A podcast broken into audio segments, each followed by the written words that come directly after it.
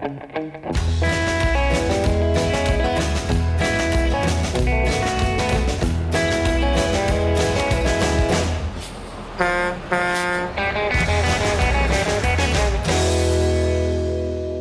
and welcome to On the Road with the Legal Talk Network. I'm Patrick Palace and it's a pleasure to be here with you.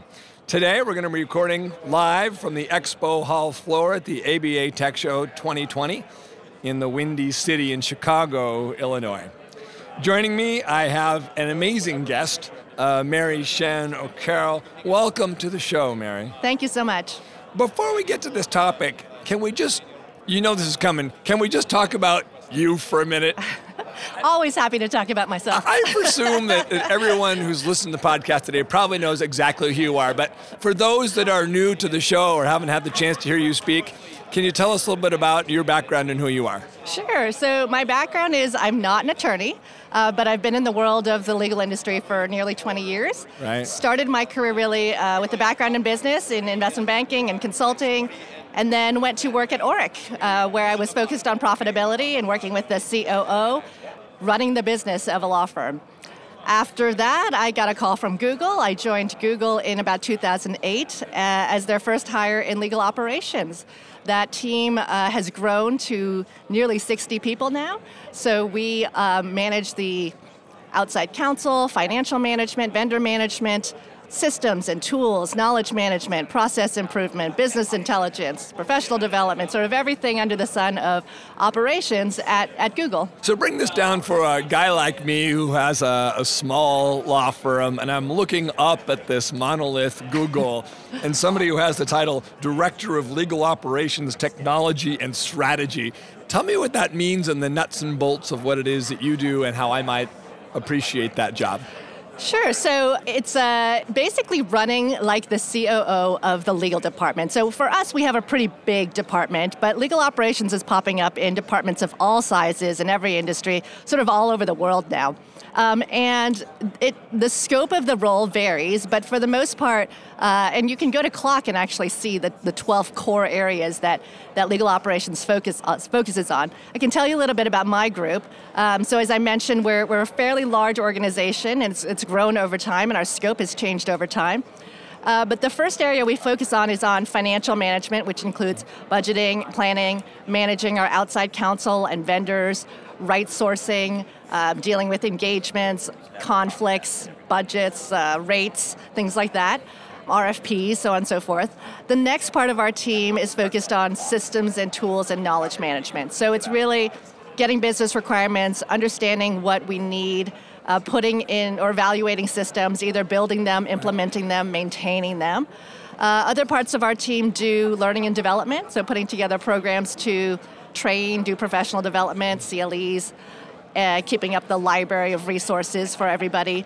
And then we have a team that does business intelligence, we have a team that builds tools, we have a team that does project management and process improvement. So, really looking across our internal resources and department how we're getting the work done and trying to figure out if there's ways to improve that. So sort of like an internal consulting team. It's really impressive how many roles, how many hats that, that you wear, you know, in your job every day. And, and that it doesn't end there, right? You just mentioned uh, CLOC, the Corporate Legal Operations Consortium, and you play a role there because you're, the you're the, president, right? Right. I've been involved in CLOC since its founding in 2016 and took the role of president at the beginning of 2019. And what's the mission of CLOC? So CLOC has five pillars, and essentially it is in some ways an organization that was built to help people do their jobs better. So essentially, we have membership of legal ops professionals all around the globe, and we share ideas and best practices. That, that is fundamentally how we started. Um, but we learned very quickly that this has grown into what we believe is a global movement.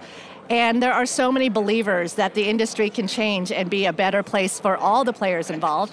And so we have uh, pillars that are involved in educating, on moving forward, progressing the ecosystem and the industry, and having industry change, networking. So all those things. Now, what's beautiful about having you on the show and having you here at the Tech Show is that you're one of those people that gets to see the entire legal industry from truly the 10,000 foot view. And so I, I, want to talk about that and drill down. I think it fits in with your mission with CLOC and it fits in your mission at Google.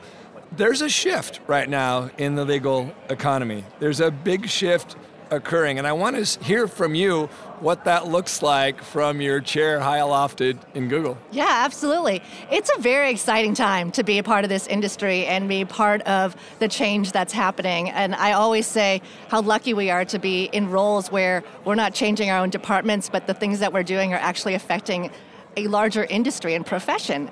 So, yes, I think we've been having a lot of the same conversations for a long time, right? So, I've been in the industry for nearly 20 years. I'm sure many listeners have been in there longer. And a lot of us have been asking, you know, why do we do things the same way? And why is it that we're so traditional and not moving forward like every other industry has in the world and been disrupted? And I kind of feel like in the last few years we're seeing that, right? The shift has started to happen. Everywhere you look in the industry, you're starting to see those changes around us. And so there's sort of no denying that we're no longer frozen in time. We're moving forward, we're modernizing, we're innovating, and um, that, that time has come. So I think you hit that key word. It's one of those buzzwords you hit everywhere innovation, innovation, innovation. Right. One of the resolutions that was passed by the ABA House last week was 115, which encourages innovation in the legal profession, jurisdiction to jurisdiction. And that can mean different depending on where you are, whether you're in a traditional law firm or you're in a large corporate setting. But I'm, I'm curious from your perspective, what does that mean to lawyers, to especially smaller firms, medium-sized firms? What does that innovation piece look like from, yeah. from your so perspective? To me, the definition of an innovation is really just taking something and looking at the way it's currently done, turning it on its head and doing it a little differently. You know, we all seem to to latch on to innovation equals technology, and that's certainly a huge part of it. I mean, eh, technology is everywhere in all of our lives and, and, disrupting sort of every industry that exists out there. And yes, it is happening in legal and it has a huge part to play. But innovation to me is, is really everything. I mean, so much of it is just people and process and change management. Our industry has been steeped in tradition for so long. We have taught people how to do things the way it's always been done and right, we've incentivized right. them right? I mean there's there's reasons that they're motivated to continue the same way. Until now there hasn't been a lot of reasons to change. Um, but that's here and a lot of that's coming from the clients. A lot of that's being driven from the legal operations role. People who are focused on efficiency and effectiveness are asking can we do things differently? What are some other options for the way services are delivered or how we can work. So I love this whole conversation where this is going because, you know, our legal industry has always been uh, even though maybe not a pure monopoly, it's been kind of monopolistic in that you have to have a license. Only those people have a license can practice law. We have unauthorized practice of law protections. It's very siloed. Yeah. And uh, those walls are breaking down and, and lawyers can't stay in their silo anymore because there's a lot of outside influences pushing inward. Google is not a law firm. Google is right is, right. is, is a massive tech company. Talk to me a little bit about how those walls are coming down and how that silo is breaking and how the ecosystem around law is invading the way for good reason yeah. Uh, we practice law. Absolutely. I mean, silos are everywhere in the world of law, and, and part of that is just because of the way lawyers practice, right? It's a very solitary role, and, and that's, again, part of the tradition that's been embedded in this industry. And the way the whole world is becoming more connected, the whole world is starting to collaborate more, and every part of the business needs to be more integrated and can't just work in these silos. And, and legal has stood on an island for some time, and now those walls are changing and breaking down. So legal now has to keep up with the pace of the rest of the business and is becoming integrated is an advisor to the rest of the business. That role of the GC, that role of the legal department has fundamentally shifted and is going to continue to change. And so, as we are getting more pressure to do things faster and better and move at the speed of business, um, we're starting to ask those questions of how can we deliver value? How can we do things differently? And the ecosystem is there, right? So instead of only being able to work with law firms, now you have a whole bunch of different options. And it's not just the big law firms that we need to work with, it's small law firms, it's regional, it's specialists, it's alternative service providers, it's leveraging technology. So all these, wor- these worlds are coming into play, and the ecosystem is becoming kind of where we play now, and it is not just within our own worlds and silos. We have to work together to get the work done. Well, there's lots of levers here that get pulled, and one of the levers, it seems to me, is that shift that's coming from outside the profession inward of being consumer centric, right? Google, uh, Amazon, Microsoft, huge influences to give consumers what they want by looking at the consumer needs first. lawyers are kind of famous for being lawyer centric. We know right. how to practice law. Right. We know what you need. We know how we're going to deliver our legal services. That's right. Uh, talk about that influence, particularly where, where Google comes from, how that's changing. This consumer centric uh, vision is changing the practice of law. Yeah, well, if you think about it, for so long, the business model of the law firms has been at odds with what the what the value that legal departments or corporations are looking for. So if you think about it being more customer focused and client focused, we're really looking for the whole industry to change and to think about what the clients need. And the clients are asking for value and results and innovation. And that's again sometimes at odds with the billable hour and the model that's selling you time rather than efficiency and effectiveness and getting stuff done at the speed of business. You've talked a little bit about this change in, in, in, operations, particularly legal operations, and I think this feeds into what you're doing with CLOC. Why is this operations piece so critical to delivering legal services and meeting consumer expectations? So again, the role of the legal department and the general counsel has changed fundamentally, right? No longer are you this solo specialist sitting in the, the island that is the legal department. You're integrated with the business, and the business has demands. The business wants you to move quickly and, and generate more value. We're feeling more pressure from our CFOs to deliver value, mm-hmm. right? Just like every other function in, in the corporation. And so with that pressure, we're looking outside. We're, we're trying to get things done faster, and legal operations is in place because now the general counsel has to wear all these new hats in addition to being the sort of chief lawyer, right? And so we're helping find other options of getting work done. We're helping ensure that we're getting good value out of the dollars that we're spending. And when we're doing that, we're, looking outside the walls of our own department now, and we're asking folks to work with us to deliver things with more value, deliver things faster. And that's creating a demand in the in the market for something that never existed before, right? Demand for more technology and automation, which the legal industry hasn't asked for in decades. We're asking for different pricing models, different ways to deliver the work, which could mean disaggregating it using legal project managers to bring it all back together.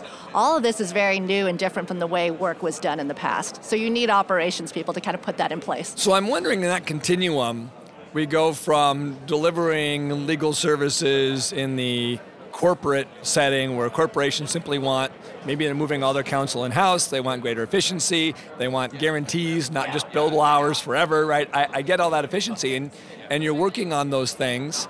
Um, i'm wondering how far you continue that continuum out. Do we get somewhere where we're affecting access to justice now rather than doing one-on-one representation, it's one-on-many. We're finding, uh, yesterday we talked about online dispute resolutions, a tool, retooling the court systems, changing some of the rules. How far does the mission that you have at Google and the mission you have at CLOC extend into bridging the access to justice gap with the tools of efficiency and, yeah, and tech? It's a great question. So, in both my roles, obviously, we're very focused on the corporate legal department and, and delivering services to corporations. But I've had some interesting conversations with folks about how much that is changing, how much that pressure is, is putting pressure on the industry from not just the corporate side, but it's starting to give pressure on the consumer side and access to justice, where when the entire industry starts to shift, when the way legal services are delivered looks different for a corporation, how is it that it, it you know, can still remain the same for the consumers? Of course, that's going to bleed over to the other side, and we're seeing that pressure um, happen, and I, I find that even more exciting. And what's the response? What do you see practitioners uh, and the legal sphere doing? What's changing? Like from the law firms? Yes. Yeah, I see a whole spectrum. Uh, so this is all new. It can be very scary. I've described sort of three buckets of law firms' reactions that I'm seeing, broadly speaking. One are the folks who see the wave of change and don't believe that there's a problem or kind of waving it away. And, you know, there is a lot of firms that, that right. fall into this bucket. The second area. Are they heading towards extinction, do you think? Well, you said it, not me. okay. I'll own um, that. The second bucket is the group that sees that they need to do something and they want to do something, but it's probably in a much more limited way where they want to invest, but they're almost making it like a project where they hire someone and they make it someone's job to innovate for the firm, whereas the rest of the firm is kind of staying on course to do business as usual. So they're, they're keeping the strategy and the business away from the experimentation that's happening. And then the third bucket of firms I call the committed. And those are the ones who actually see the changes coming not as a threat, but as a real, genuine opportunity to lead and change and, and to redefine themselves into something that's even more successful, more viable, and more profitable in the future. And I believe that that, that can happen. I see a trend happening, particularly in large firms, of mergers, mergers, mergers, mergers, bigger, bigger, bigger. And I'm wondering uh, if you see that as really a a sufficient tool in order to provide greater services by sheer volume and size, or whether you think that's an end run of what needs to be faced, which is finding the value. It depends. It's, it's hard to say exactly what's motivating all the mergers and what's happening.